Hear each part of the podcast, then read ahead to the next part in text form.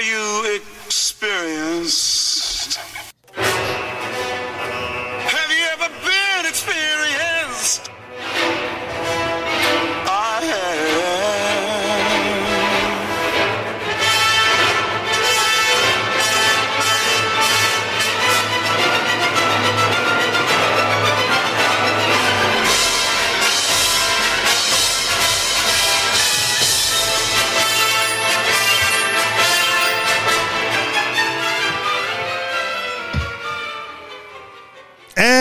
We're back with another episode of the Anarchist Experience, episode 431, aka year nine, week seven, uh, coming at you this week. As always, I am your host, Mr. Richie Rich, along with. MC and KS. And since this is your regularly scheduled Saturday broadcast, you can find us live on the old clubhouse. Uh, the club is the Anarchist Experience, or you can at me at Riches for Rich, R I C H E S, the number four R I C H. And then when we start the broadcast live uh, around 3 p.m. Eastern Time, Saturday afternoons, uh, you are welcome to join the club, join the room, participate as much as you like. Just do the old hand raise thing, and I'm, you know, I am attentive to the room. If I if, if I'm not always looking at it, I, I am attentive to it, so we can participate that way. Um, usually you don't. That's cool too. So we'll just carry on like we normally do. Uh, what is going on with you guys this week? not much. Um, I had uh, extended argument. I think I don't remember if we talked about it last week, but I was arguing with somebody about what is a woman Oh, on Facebook. Yeah, yeah, yeah. No, we talked about it a little bit, and then I don't know if I. It's you know, did you have a chance to watch What Is a Man by any chance? no, oh, okay. I'm not going to spoil it then. yeah, I'll, yeah. I'll get to it. Okay. but um, so this conversation took a path towards uh, what what is cisgender, and and I'm trying to convince this person that uh, cisgender is a nonsense word. And Okay. How do you determine that? Well, you first you have to define it. So I asked the the gentle person to uh, define it, and after you know I don't know six hours of back and forth, finally did, and gave me the Webster definition of cisgender. Wow, it's in Webster. I guess I don't know if it's in there as a slang or anything, but Okay. I, I, I, I know they have a definition. But so there's now a source for this term.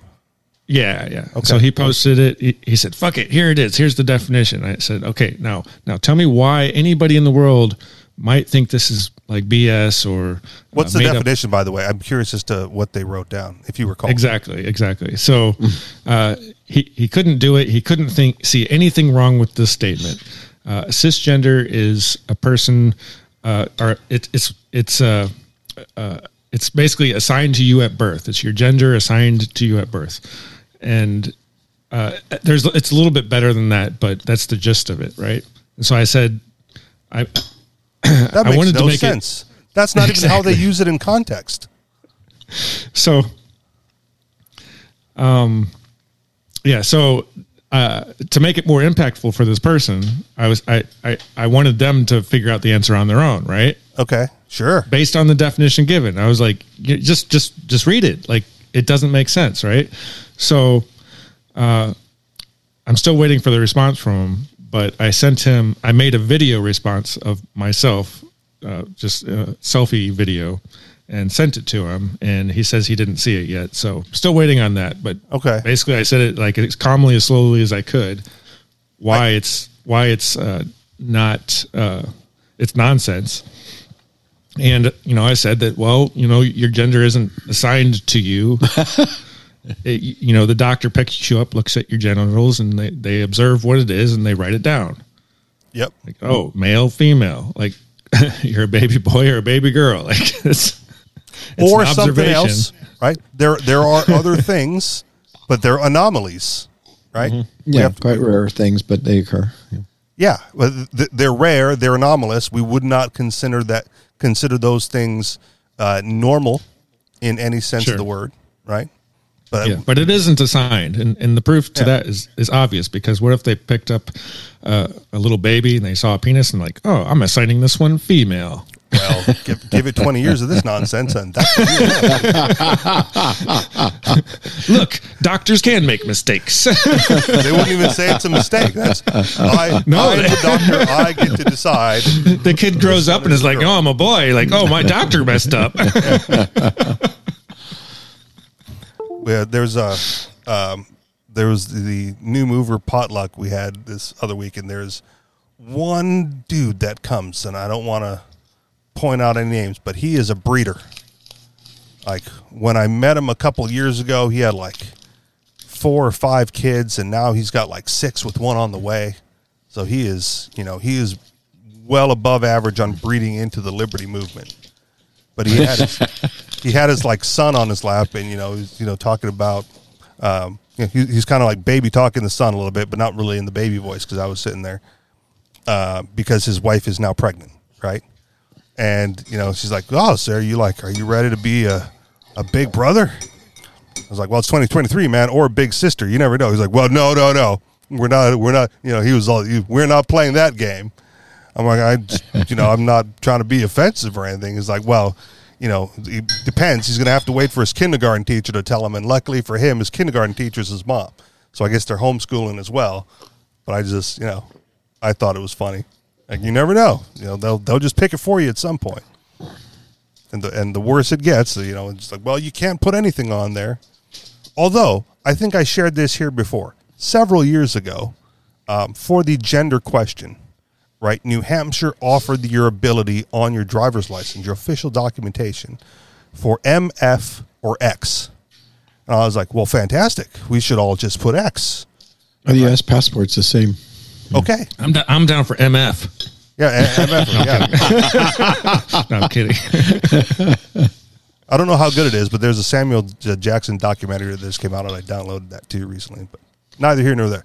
But I was like, well, what if every what if everyone just put X, right? As as a form of protest, you know, how screwed up would the official collection of government data be? Right? They would no longer have you know accurate counts on anything if everyone if that question was wholly eliminated um, by the overuse of the X option. I mean, so does that mean they have to come up with a separate prisoner for X, or prison for X? You know, because where do you send them? So oddly enough, um, Aria, one of the co-hosts of Free Talk Live, one of the Crypto Six, uh, this past week, I believe, um, turned herself into federal prison, and she is a trans female, born male, uh, transition female. Um, I'm going to say on hormones, and as far as I know, pre-op. Right? She she hasn't gotten anything cut or tucked but is on hormones and did have vocal surgery at one point. Like spent twenty grand on vocal surgery, and you know I, I came in as like, oh, that's it, and they're like, well, because you hear her all the time, it's going to be a subtle difference. I was like, well, for fucking for twenty grand, it should have been drastic. You know what I mean? like who who's I can shift my voice a few octaves and not spend twenty grand. You know what I mean? Like I thought this was supposed to be dramatic. Anyway, so she she because I call her she because that's what she prefers. And honestly, amongst friends, I don't give a shit what you ask for. You just tell me, and I'll do my best to accommodate. But so she um, is being housed with the male inmates. And she- and she was not too pleased about that, right? Because for the next eighteen months, there's the likelihood of of violence and abuse towards her, specifically because she is a trans female. I, I wonder with the with the violence, men are more likely to be violent and abusive, I suppose. But wouldn't there also be violence and abuse in the women's side? Yeah, but he's a dude, so he would be able to defend himself. More so, yes. But But I I, mean, you know, they, they go into the showers and and uh, you know she's going to be different. right, and, when they probably and, maybe get an erection. and and when they go into the shower, when the actual male prisoners, right, these cis male prisoners go into the showers, right, who is going to be the most likely prey uh, for sexual abuse, right? Another male prisoner, or a male prisoner presumed to be female, right, and and expressing more female qualities, as it were. Yeah, well, yeah, that's definitely a problem with the prison, regardless. You know, Yep. Uh, but actually, I think that these documents of uh, birth certificate identification, your gender, should be in pencil because you know maybe you wake up every morning and you, you vacillate between the two, um, or maybe there's more. You know, maybe Yeah. you perceive yourself to be a cat one day. Well, I th- I think it should be in pencil too because it's you know I I shared I know I shared this story on here before. Um, at at one point, uh, my niece, my sister, had my niece a long time ago, and she had my niece young, and my niece's father was not in her life, right? So when my sister got married, they petitioned the court uh, to amend the birth certificate so that her stepfather was listed on the birth certificate. I went, you can't fucking do that. I mean, it's been 11 years, you know, or however long it's been. I forget what I forget what year she was born, but you know, So the birth certificate is amended to change who your father was. in her case, yes, hmm. her her birth certificate was changed so that her stepfather was listed as the father on the birth certificate, and she took his name and whatever. And I was like, that's the dumbest thing I've ever heard. Right? You can you can have a like a change, but you can't amend the original document. You know, like when when you get your name changed. You have your you have your birth certificate, then you have to provide this name change document everywhere you go you know so people go like oh yeah no this is the same person you know he was born with this name and now he has this name and when you change it again you got to like provide all three now there has to be like a chain of custody for all this all you don't just go back in time and pretend like this happened originally uh, Yeah, if you're a real anarchist, you do. What the a real anarchist would go back in time no it's still dumb I, I mean, I don't know. Like, if you is want to do reason something, not to trust the government documents because they Well- at at will will go back and amend it to whatever it is the fuck they want sure and they it's will. not even accurate. there is no way in hell like this dude had any chance of being her birth father, right? They No. met way later in life, wasn't even on the radar at the time, could not even have been an accident. Then, ah, sure, we'll change that. That'll be a hundred bucks or whatever. Well, I don't know how much they paid, but whatever it is, right? Just you petition the government right? And they will alter the facts of the world. so we should petition them to uh, change my bank account balance. Yeah, they can change it to zero real quick. no, to like you know a couple billion you know, at least. Yeah, yeah, well, yeah. I mean, if they really want to stimulate the economy, they can give me a couple trillion. Yeah. Yeah, I- I- and they absolutely, but they they won't give it to you. They will give it to their cronies, and that's that's already the policy, Yeah, right? So they also do that, right? And then blame blame the greedy corporations for raising prices on everything. Hmm. I always like you know I'm I'm an I'm a smart guy. I am not that smart, right? And so with you know with with you on KS, you know, feel free to ignore this question altogether if you want to. But when the inflation hits, we all you know the the common the common trope is that it trickles down, right? Like somehow businesses recognize that there are more dollars floating around than there are products to spend it on, and they adjust their prices accordingly. And so when we talk about stuff at the grocery store, it's all as well. The producers have seen a price increase on raw materials, so of course they have to raise their price, right? How far back can we trace this as far as economic research is concerned? Like who's, you know, who's the logger cutting down the tree going like, "Oh man, we need to get a little bit more money for this log. We just we're running out of production in logs because more people just happen to be buying logs at this time for whatever reason. Like how do you know? How does it get traced back to the, the like the original price raise as far as raw materials is concerned? I'm genuinely curious. If you have an answer, if you don't, we'll move on. About how far? It, I mean, um, you mean what's this? How does the it happen? Yeah, the the government prints more money, Yeah. right? And then over time, we see a price increase, and for Right. the general consumer, it's noticed at the supermarket on the shelves of of final goods and services, right? Yeah. But we Right, trace that right. back to the producers, who then trace it back to the raw material suppliers, right? And I'm just, I- you know, how far back can we go? I, I wouldn't say that it's immediately through the cost to the pro- to the producer. It's on the demand side because the government's got now this new this new amount of money, and when they spend it, it goes to certain people in society who are close to the government, providing uh, government stuff, maybe a government contract for military weapons or um, paychecks and so on. So they have more money to spend, and they start to spend it. And so the products go to those people who have the money to spend.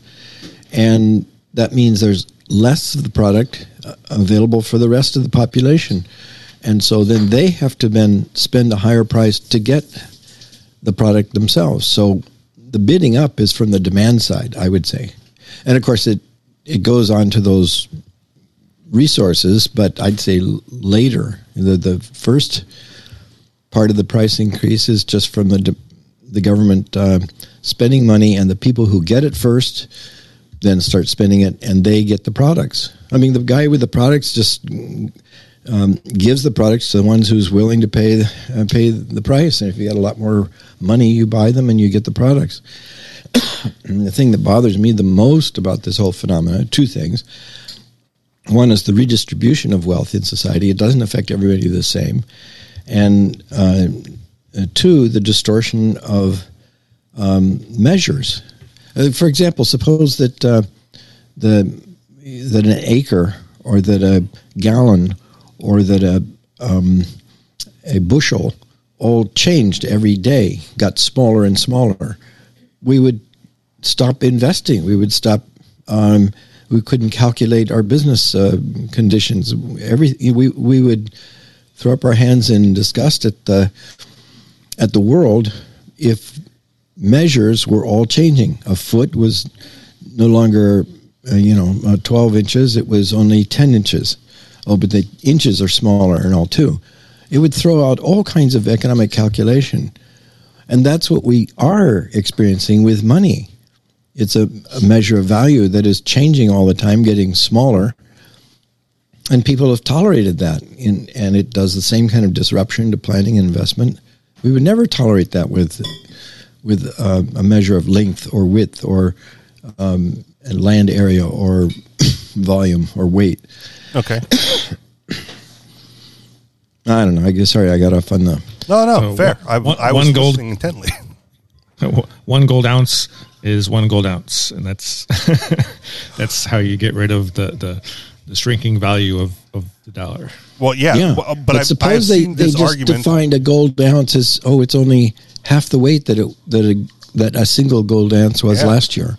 I mean, you would say that's crazy, and I- yet that's what's happening with money. I've seen this argument um, on Facebook. I don't, you know, again, I, I read, I don't participate, but it, you know, it was the same thing, right? It, it was the same question, but it was, I forget what the point of the author was at this point, but it, it was the same thing. How come a dollar just isn't a dollar? If it's a measure of a thing, right, Yeah. it should remain constant against all other things.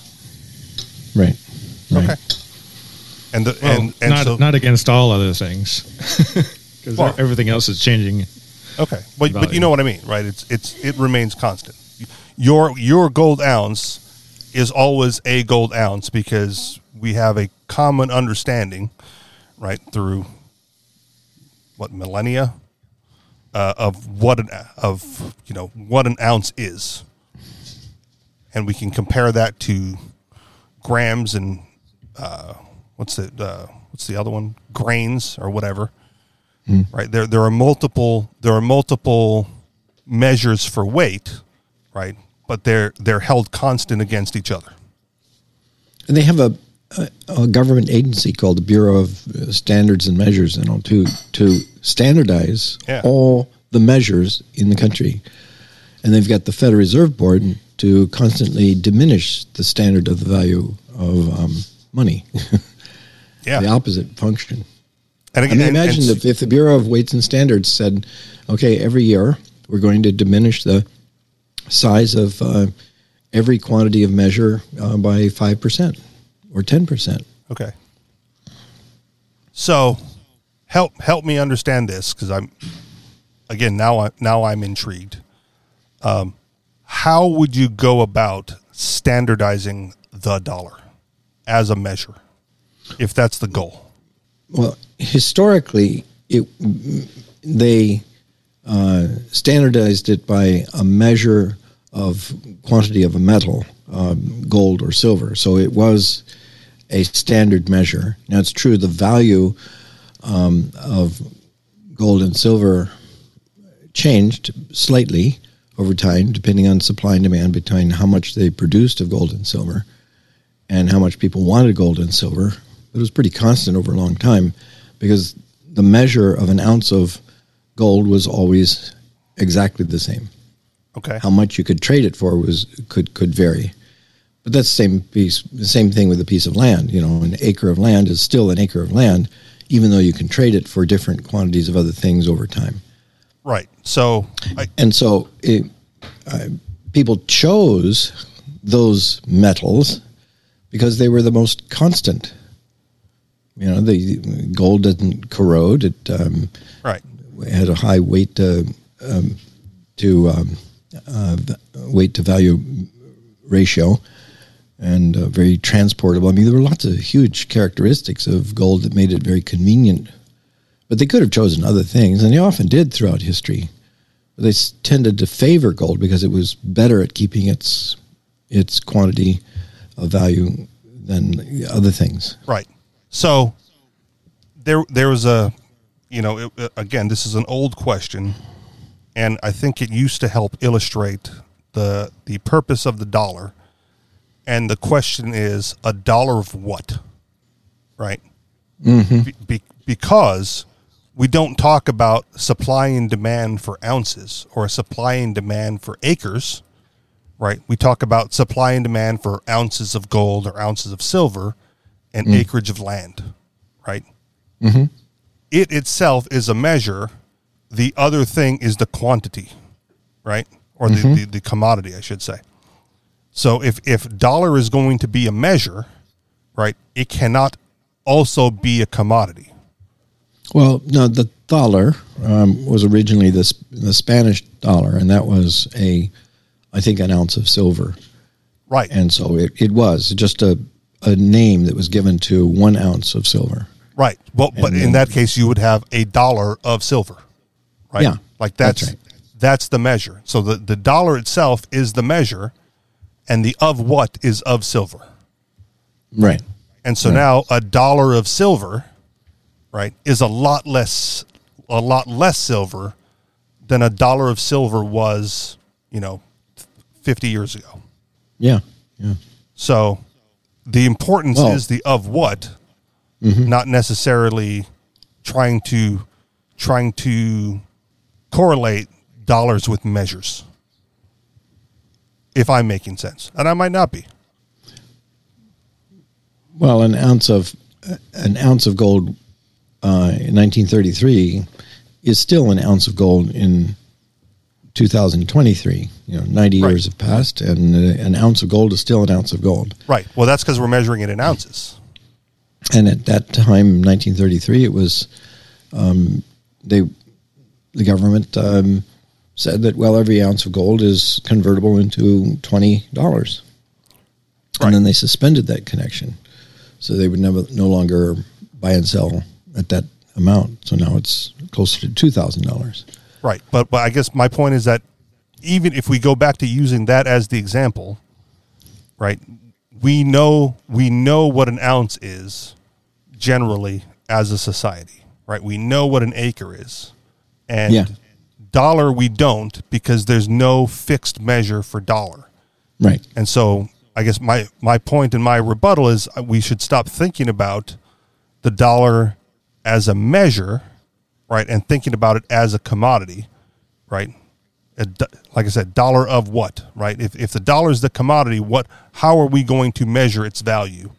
If the dollar is going to be a commodity, You have to well against everything else. ounce ounces of dollars, right, instead of ounces of gold or how many that pounds of dollars does it take to buy a loaf of bread in Venezuela? Well, we're not there yet, but Well, Soon. we will be. right? Yeah, just stack it up. It's all paper. no. Well, it's not going to be paper for long. We're we're getting into CBDCs soon. Uh, Fed now this month sometime. Okay. So do me a favor, if, as long as we're going to switch topics, because I again I was listening to Free Talk Live or Beer Talk Live, I don't recall which, and they brought up Fed Now, or a caller brought up Fed Now, and forgive me, but the way they the way the caller pitched it, right? Even though the caller was against it, they made it sound like a good idea. Uh, I would also say so too. Th- that the pitch is a good idea, or that Fed Now is a good idea. the The initial, the first layer implementation is a good idea. Okay, so ex- What- since, what since is it? other Tell people, me- d- yeah, explain it for everyone listening to this Uh, show. central bank digital currency for the banks. That's what it is. First, the first layer. Now, there's plans down the road to get everybody on the same thing, basically, so they can shut every individual down that they want. Um, but uh, for the for the time being, that so the, there's a there's a problem and there's a solution. So the problem is it takes three to five days to clear checks. Uh, you know, going from one bank to another Yeah, bank. and and and everyone goes, Bitcoin solves this. Look, it's instant, it's instant clearing. You know, if you pay the miners enough. And so, so this the solution is to use a digital currency between the banks. That's all. It's just between the banks. Has nothing to do with user accounts and Yeah, Uh, but but you get instant clearing, yeah, right, of bank transfers, Mm-hmm. right? Which which again, as far as the banks versus Bitcoin or the banks versus crypto, right, levels the playing field a little bit because you go like, well, Sure. the problem with the banks is it takes three to five days for your check to clear. Yeah, and so Bitcoin does it immediately. And now they go like, well, now the banks do it immediately too. So let's just stay with the banks. yeah. They're catching up with one aspect of Bitcoin. Okay. They they won't catch up with the other ones. All right. Continue then.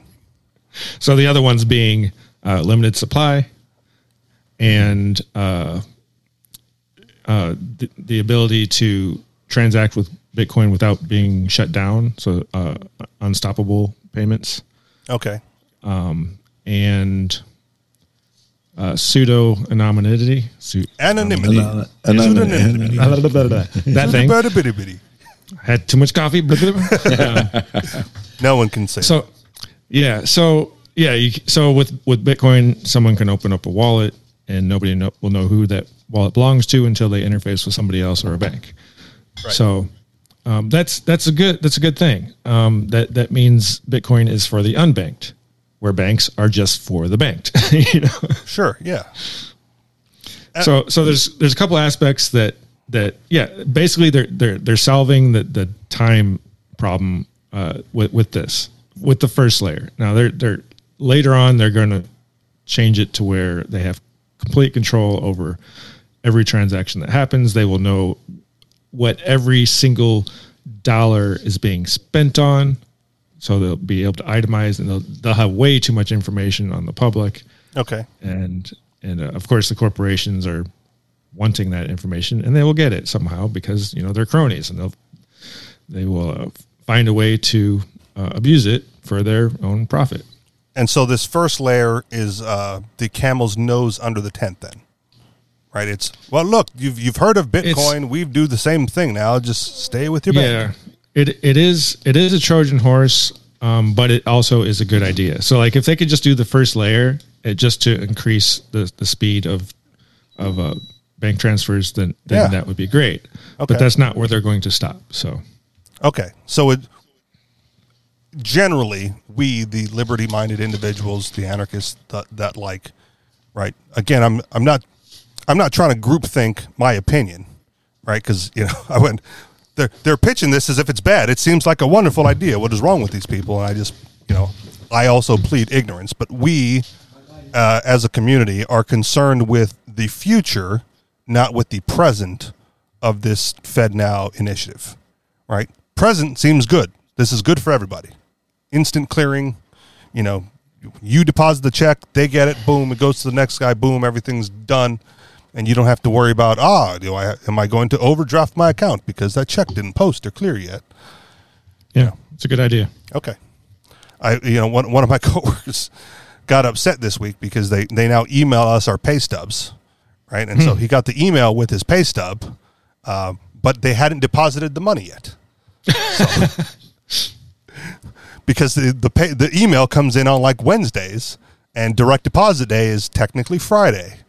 She's like, "Oh, great! I got my stub. The money's in there." And then he tried to spend it, and there was nothing there yet. He had to wait a couple more days. So, and okay, and, and again, forgive me on this one too. Um, I hear the term like the unbanked quite a bit, and generally, I go like, "Who are these people? How prohibitive is it to get a bank account?" It doesn't seem, you know, Um, there's so in the- many there's so many prepaid services now, right, that offer Yeah, banking and- services. In the U.S., uh, it, it, it seems like it's pretty easy if you can provide some form of ID. Then Yeah. you can probably get a bank account. Um, in much of uh, the rest of the world, there are second-class citizens that uh, are are kept in that position, not allowed to have a government ID, not allowed to have a bank account. Okay. But they can all get these cell phone accounts now, and that's a fantastic thing. That's opened up the world for, for banking that Yeah. that was closed to most people because of the banks. Yeah, so there's apps on phones that allow- allow people to to uh, deal with digital money now, and whether or not it's crypto or just interfacing with the banks in a different manner. Like, say, for example, a type of PayPal. Maybe maybe they can get a PayPal account, but they can't get uh, a normal bank account, and so Yeah. S- But they- PayPal they still- offers, you know, the direct Yeah. deposit services. Like, here, give your employer Sure. this routing number and this account number, and boom, now it's in your PayPal And so, account. and so in different in different countries, it might be a, a different app or a different service. At one point in Africa, there was a, a popular uh, ride sharing app that uh, people were actually using the ride sharing tokens more than their local currency. Now that Yeah. was like ten years ago, so I don't I don't know. No, I recall. I still recall doing that that, story from a while back. Yeah. Yeah. I just again, I you know, I I tried to think critically about these things, and I go, Sure, you know, they're they're in my mind when I hear it, right? Because again, I'll plead ignorance. I go like they're solving a problem that doesn't exist, right? There, there Yeah, can't for- be for that you- many people in America, right, that can't get a bank account, right? Yeah, there's there's relatively few. Um, I'm I'm sure there is as far as like uh, illegal immigrants and stuff like that. Um, you know, there. remember the story about the guy who who uh, worked un, under the table as a as a dishwasher, saved up fifty grand, tried to take it back to Mexico, but unfortunately, had confiscated he, he took f- physical dollars on the plane, and so yeah, if he was using Bitcoin, it'd be a lot better for him. Okay.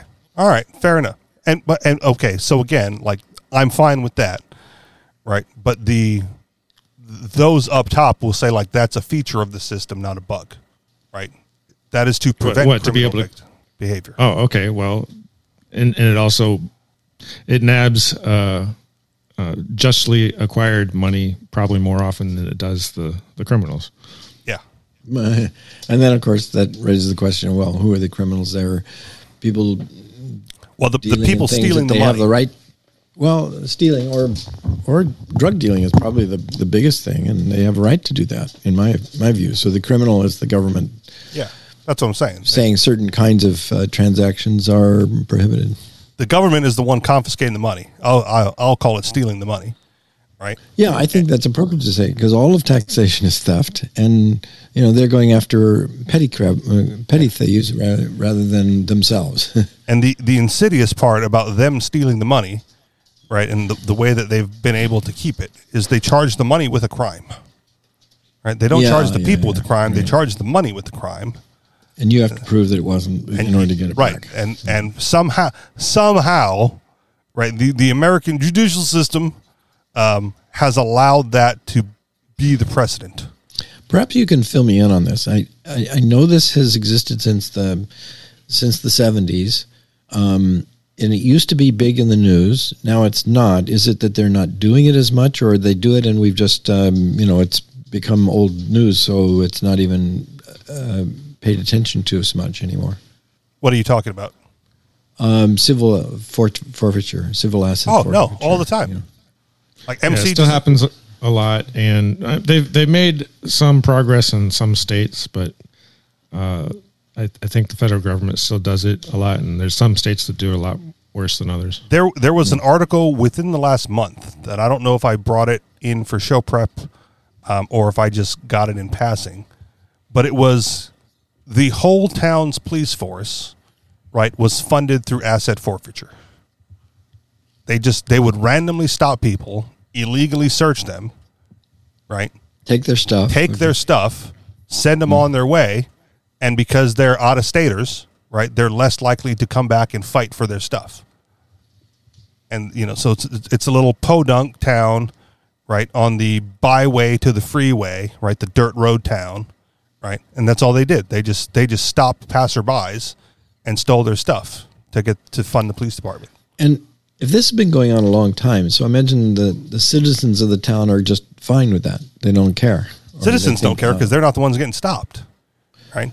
Well, It's I a mean, dude going uh, from like Arizona to Louisiana, passing through you know Podunk, Texas, right? They get stopped. You know, okay. I mean, I would With their vacation Some money, people right? still do carry that it happens to other people. I mean, I mean, you know, if your if your town is doing this, uh, you know, it's like um, I, I would still be bothered by it if my town was was doing it, even if I'm not directly benefiting by it. Or you could say, well, I am direct indirectly benefiting by it because I don't have to pay the taxes for the police department. Um, but there's got to be some moral qualms that people are feeling, as Yeah. you and I have just in hearing it. Well, okay, so you have a moral qualm against it. You you live in a town where this is how the police force is funded, right? What are you going to do Mm-hmm. about it? Who are you going to go to? Write a letter to the editor. Oh. And and and what happens to the editor when they publish your letter? Or, or what happens to me? Maybe they target me then. Yeah. when my, All of a sudden, you're driving through town and you get targeted, but they're gonna, but the editor's going to get targeted as well, right? Because they got to drive through that town too, right?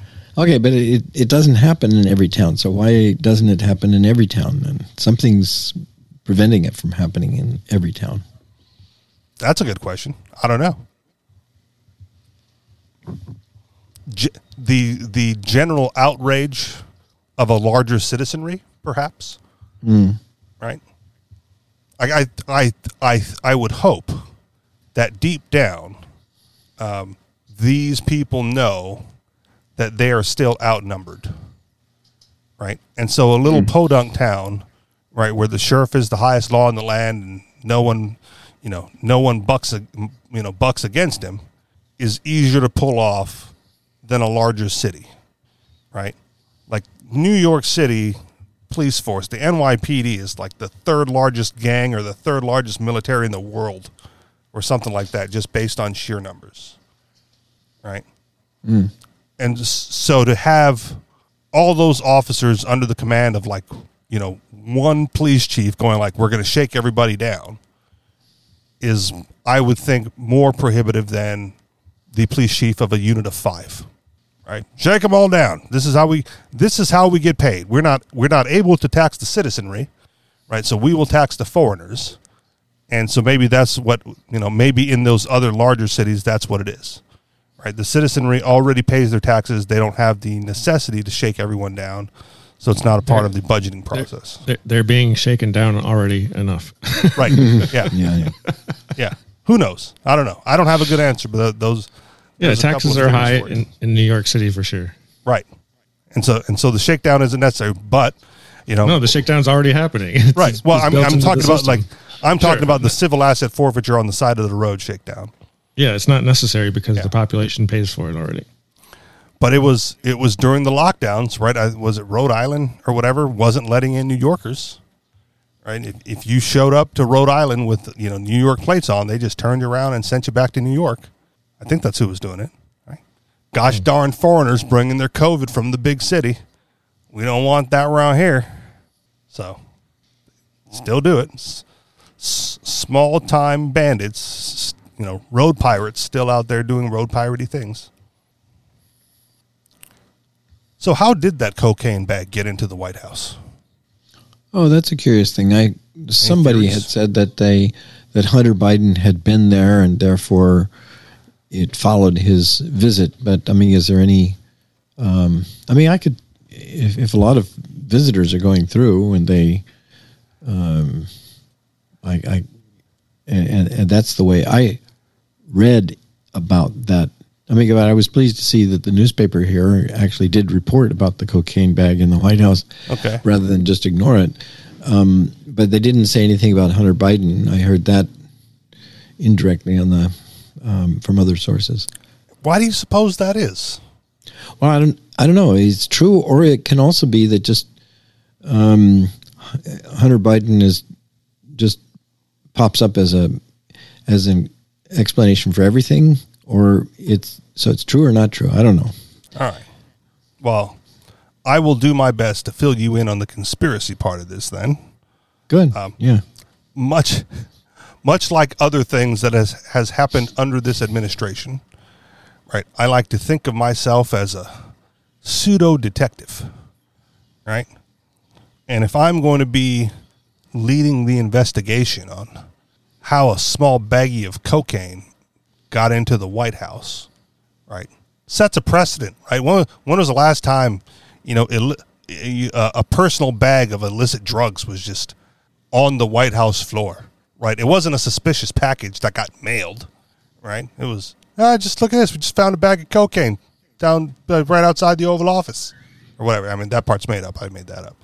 well, I'm surprised it even got into the news. Well, okay, it got I, into, I it got bet that this the sort of thing happens a lot, and it never gets into the news. Well, b- because the the initial news report was white powder found in White House, White House on lockdown. Oh yeah. Okay. Right. uh, then, upon further investigation, we determined that the white powder was cocaine. Like, oh, okay, so Hunter Biden was there, right? It's nat- natural association. Well, okay, again, so if I'm if I'm if I'm playing detective, right, and I and I'm I'm on the case on this, right? Hunter Biden is uh, prospect number one, right? Like he's got a history of drug use, a history of drug abuse, including the use of cocaine, right? If I'm conducting, I'm going to talk to him first, right? I need not go back through the security footage and try to ID, you know, the hundreds of people, hundreds of tourists, right, meandering through the White House, you know, while on vacation to find which one of them, right? That is not where you start. You start at the most ob- you start at the most obvious thing. I said this, you know, when the when the Ukraine pipeline blew up, right, or when the Russian pipeline blew up, right? I said, well, Joe Biden did it. I go, well, why would you assume that? Like, because he said he was going to do it, you know? Like, you say you're going to do something, and then the thing happens. The first person we talk to is the guy who said he's going to do it, right? You know, I'm not saying you got to go watch a detective show, but the dude gets into a bar fight. He's like, I'm going to come and kill you, right? And the dude ends up dead later. Well, the first person you talk to is the dude who threatened to kill him, right? And you work your way back from there. So with the with the pipeline, you go like, well, if Joe Biden didn't do it, he's definitely suspect number one because he said he was going to do it. Right. So you find a bag of, of personal use cocaine in the White House. You know Hunter Biden's in the White House. Right. The first person you talk to is the drug addict in the White House. And then if you can eliminate him from suspicion, right, then you move on but he is he is suspect number one, candidate number one to talk to about this. So when they go like, "Well, oh, white powder in the White House. Oh my God, what's going on?" Like, oh, it turns out it's cocaine. Oh, okay, so it was Hunter's. Right? That's that is the natural assumption that one should have, uh, given all the other facts. Now we can be wrong, right? Turns out it was you know a tourist who snuck off off to the side to do a bump, right, and rushed back and dropped it on the way back. Right? All right, all right fine. Yeah, You know, except it was in an area of the White House where tourists wouldn't be able to get to. Well, there you go. So who could get there? Right? And, you know, later later it comes out that one of the Secret Service guys says like, you know, there is no chance with all the security screening that goes on, there's no chance that anyone could have snuck that by uh, White House security. Like their security is thorough. right? Hey, but who bypasses what that security protocol? Family members. So I'm curious if if cocaine would help Joe Biden's performance in office. maybe he does it before the debates. It's the only time he actually sounds coherent.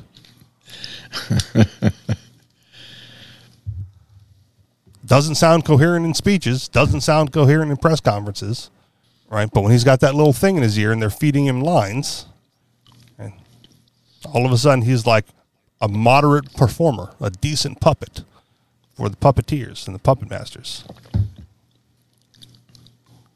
So yeah, I mean, you know, that's that's the explanation, KS. You know, you, you you look to you look to the most obvious suspect first, and in this case, that's Hunter Biden. And if they can eliminate him and find somebody else, you know, sure thing. Okay. How did that guy break into the Pelosi's house against all security in his underwear to attack her husband? Well, the most obvious answer is he was invited in, and then they had a panic, right? That's that's most likely what happened. Not just a random dude bypassing all the in his underwear, bypassing all the cameras, right? Having a conversation with Paul Pelosi, you know, before attacking him with a hammer when the police got there. Seems a little suspicious. In his underwear? I didn't realize that. Ah, whatever. You know, they Okay. there were there were accusations that he was a male prostitute or something or other. I'm not gonna. We need not get into that, but you know. Either way, right? He didn't. the The intent wasn't necessarily to go there and attack, uh, at least right away, because he was in there for some time, right? They were having a conversation. Paul Pelosi at some point excused himself to go to the bathroom, and that's when the nine one one call was made, right? The the the attacker had ample time to attack if he broke if if he had bypassed all that security, broken into the house, right, and was going after Paul Pelosi for you know for violence. He had plenty of time to do that, but he waited until the police got there with the body cams on, to then take a swing. Right. I'm not saying that's not exactly what happened. I'm just saying that it's suspicious if that's how it went down, in fact. And same with the Hunter Biden thing. All right, I'm not saying it was Hunter Biden, but he is he is suspect number one, prime candidate for yes, this is Hunter's, right? And I would need I would need sufficient evidence to the contrary. And it doesn't have to be sufficient evidence clearing him, right? Like I don't need evidence of Hunter's innocence. Uh, I need clearer evidence of someone else's guilt right? For for me to to move my opinion on that one. Otherwise, seems clear to me. Could I make a comment about the topic that was discussed before about the passports? Uh, well, sure, we can get into the headline here. Uh, I'll just read the one for you, KS. Wisconsin, uh, where, no, where is it? The wait for U.S. passports is creating travel purgatory and snarling summer plans. Now, I brought this up because you just went through this, uh, you know, a month or two ago, KS, trying Yeah. to get to your trip, and I went, "Hey, look at that! You know, he's not the only one." Um, so go ahead, comment. Just a, sh- a brief observation about this. The coronavirus lockdown was something that everybody experienced, not only the government and but the private sector. And the government is saying, well, the reason now that we are so backlogged is because during COVID, um, there weren't many people traveling, so they cut way back on their um, personnel handling this. And now that COVID is back on, um, they're they're short staffed. Well, airlines and the whole tourist business experience the same sort of thing, and they don't have any troubles issuing tickets for millions of people to travel, and they they adjusted. Uh, but the Well, government just is this. This is a, well, I mean, millions of people are are traveling. I mean, here the the government can't handle four hundred thousand Yeah. um, passports, but uh, certainly millions more people are traveling.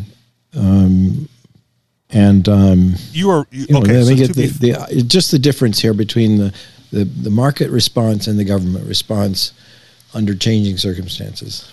The government can't, and so it's a it should Right. be an obvious case of of um, incompetence of government. I mean, just issuing a little passport. It's just an ID. They could they could do it in ten minutes, um, and they don't. They take thirteen weeks. Okay, and and again, you're right that the market does respond quicker than the government. Um, but earlier on, right, they were issuing tickets and then not fulfilling them, right, because they were uh, because they were understaffed, right. And you can call this government regulation as well, right? Like the, we're hamstrung by government regulations because airline pilots are only allowed to travel eight, eight hours in a 24 hour period right? If we could work them to the bone and make them run doubles back and forth, then we could fulfill all the passenger, you know, requests that you got. You're talking about the airlines, is that right? Yeah, the airlines were er, early on, like they, they may have recovered by now because, as you said, the, the market responds quicker, right? But early on, when when travel first started coming back, right, they were canceling flights because they didn't have staff to run it. Like we, we don't have enough pilots hired. We don't have enough, you know, we don't have enough stewardesses or whatever they call those people now. Right. Here's here's a quick headline well, for but you. they, just they, yeah, okay, go ahead. Here's a quick they, headline. they mhm, they canceled a flight, but people adjusted to other flights. Uh, You can't travel at all without a passport, and so if the passport agency agency can't issue a passport, people are stuck. It's not like they can choose a different airline or a different passport company. Um, it's a monopoly of border control. So, sure. So here's I a mean, headline. and so therefore it should I'm be a read higher this headline. priority. I'm just going to mute okay, you. okay. Yeah. Here's a headline, just again, so t- t- for comparison for you, right? yeah. This is from Saturday, last week Saturday, the first of July. Mm. United CEO forced to apologize for taking private jet after airline cancels hundreds of flights. So, United Airline, private company, right, stranded hundreds of people, uh, you know, across the country, mostly in New York. Uh, Scott Scott Kirby apologized Friday for hopping on a private plane to get out of the New York area earlier this week, while thousands of United passengers were stranded because the airline canceled so many flights. Right? I sincerely apologize to the customers. Yada yada yada. Right? So they sold these people flights. Right? Said, right, no, we we can provide you travel from here to there, and then didn't. Right? United Okay, the- canceled the- the seven great hundred and thing fifty I- flights. The great thing I see about that is that there's an- shame and embarrassment about doing it, and he apologized, which is something.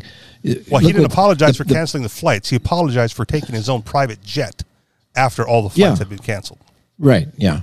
Okay. So yeah, I mean, so there's a it's a public relations um, uh, black mark for him. So uh, so he apologizes. Yeah, and yeah, I mean, uh, now the United the the U.S. president is flying around on a personal jet that we all pay for taxes. Um, Yep.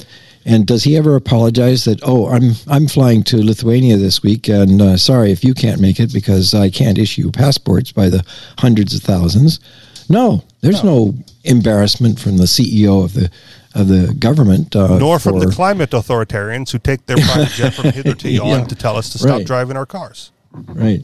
So it may not be perfect with United Airlines, but the, there is a difference in attitude. The public doesn't like it when uh, CEOs behave that way, Yeah. but they tolerate with government CEOs um, because they have no choice about it and they assume it's inevitable. Right, but and I, they have to pay for it too. right, I'm I'm not arguing any of that. I'm just Yeah. pointing out that there there are still shortages, right, in the private sector, Mm. um, as as evidence as recently as last week, right, where for And the great thing about yeah that I mean, if United behaves badly towards its customers, the next time customers are going to say, "Well, I don't trust United. I'm going to go on American or um, Southwest, or uh, I'll choose another airline because they can." Yep. So what you can do, right, is you can find one of those smaller countries where you can purchase a passport from them, right? As they try to build up whatever credibility they get from offering passports, and you can you can be dual a dual passport citizen of that country instead of waiting in line for the United States one, depending on where they're allowed to travel. Right? So Yeah, yeah. it's it's limited obviously right but there is Mm-hmm. still competition in the passport marketplace you know, for getting travel documents. Right? Yeah. And there's a ranking, right? You can get a passport rank. What's the best passport to carry, depending on where you want to go? Right. And I don't. Uh, the the United States is rarely at the top of that list, right? There are other passports that get you into more countries um, than the United States allows, or that that will allow United States citizens to come in. So, there, you know, the, Yeah, good point. Good point. There are even with government even there. with government restrictions right the the market provides and as as noted earlier well, it's it, it's not so easy to buy a passport from another country as it is to get a ticket from another airline. I mean, there are all kinds of. Most of these other countries have extraordinary conditions for getting a passport. You know, you have to have residency for five years. You have to pay ten thousand dollars. You have to uh, um, show business uh, bank accounts. Um, I mean, there are maybe one or two St. Kitts and Pitcairn. Uh, maybe they there are certain island countries that may offer those, but those are very limited in in the use of that passport. Other ones, I don't know. I've looked into it a bit, and it's not easy getting these um, um, passports in other countries. right I'm, I'm i'm not saying it's you know as easy as buying a plane ticket online but if you're waiting 13 weeks right for an american passport um, and they're and they're saying you know hey we can have your paperwork done in you know however long less than that right Well, it's never that, never less than that in another country. To get a new passport, I don't know of any country that would be under a year at least. Yeah. So you mentioned St. Kitts, St. Kitts, Nevis, and Vanuatu, two months to get a passport by participating in whatever program they have. You can do that online, or do you have to be a resident there? No, no, no. This is how to get a second passport. But you have to be there in person, though, don't you? I don't know. I don't think so. and if you do have to be there in person, you can't even get out of the U.S. without How do you get getting there? the passport Yeah, here first. Yeah. Turkey is one of the one of the countries that offers citizenship easily, also by investment. Dominica is on the list. what do they count? I mean, what are the conditions for easily in Turkey? I don't know. Let's read the article. Yeah, okay. Um, I'll bet it still involves a couple years of residency and um, bank accounts and all kinds of conditions. I mean, yeah, easier compare than than the U.S. for sure, but uh, yeah, Portugal's golden also visa people fund donations. people are able to get um, dual citizenship with, um, you know, if their ancestors were from the Netherlands, for example. I suppose you can get that. Okay, uh, headlines. Yeah. Turkey. Uh, if you're interested, Turkish citizen by investment, real estate acquisition. So four hundred thousand dollars of real estate. The process is quick, and you may expect to get your citizenship in less than six months. Uh, over eighteen, clean criminal record, made a qualifying investment, and you've never stayed in Turkey illegally. Well, that's a lot of doc- documentation. Really? Sounded like three pieces of documentation. age, age, okay, what did you what did you say the investment was? Uh, you have to buy land worth four hundred thousand dollars or more. Or, or- Okay, I'd say that that limits the uh, um, the scope of, of who can get into that for one thing. Well, Really? to buy a piece of land, Seem, seems cheaper than is- buying property in Hawaii. well, you, you've got to. Um, I well, can guess afford you- property in Turkey all of a sudden. I can't afford to get my own house in my homeland. Yeah. Okay. Um, Yeah. I would guess that there's a lot of paperwork in buying a property in Turkey, and four hundred thousand dollars is not, you know, is um, that's a pretty big steep price. I got you. But compare it to the, you know, the marginal home price in Hawaii right now. Right? What? Yeah. Yeah. So it's not unreasonable by Yeah, comparison. But, compare it to an airplane ticket. No, I mean you, you, you you're talking about um, the ease with getting a, a passport versus um, the ease with getting an airplane ticket. That's going to get you somewhere. I think that getting a passport in another country is a lot more difficult than. all right. Well, Vanuatu, 130,000 and you get it in one to two months, and you can visit 96 countries with it. Still not as cheap as an airline ticket, right? but now, but now you're talking dual citizenship, right? And you get something back for your investment because you're you're, you know, All right. Well, there were other things that were listed in terms of Turkey. You have to prove a, um, you know, a clean record. Uh, you have to have. What were the other things in Turkey? I'm, I'm guessing that Vanuatu is also going to require some kinds of other paperwork. I mean, you know how long it takes to get just paperwork. I mean, yes, you may have it, but well To- they said to one to it all together? They said one to two months. that they process it. But but you still have to submit the the paperwork that they need. All right, Turkey, over the age of 18, clean criminal record, made the qualifying investment, and never stayed in Turkey illegally. So, Yeah, that's um. ID card, no. background check, and $400,000. Okay. I mean, again, I'm not saying it's as easy as an airline ticket, right? But if, if you're having trouble visiting some place that you want to go to, right, because the United States passport doesn't get you there, you know, Turkey's on the list. Anything else about the passport wait? No. Anything else at all? No. All right, let's wrap it up then. That'll do it for us. You guys know where to find us. Anarchistexperience.com on Telegram, t.me slash anarchistexperience or t.me slash the anarchist experience. And for UKS, that's where all these show prep articles are posted ahead of time. As I, as I find them, that's where they go. Uh, if and if you need help setting up Telegram, like you know, look to your left and talk to MC over there. Um, I'm sure he can help you get it on your phone and get all the appropriate things set up. It's it's just another messenger. Um, if you would like to contribute to the show financially, we do that through Patreon, patreon.com slash the anarchist experience. Thank you very much for listening, and we'll talk to y'all next week. Peace. Aloha.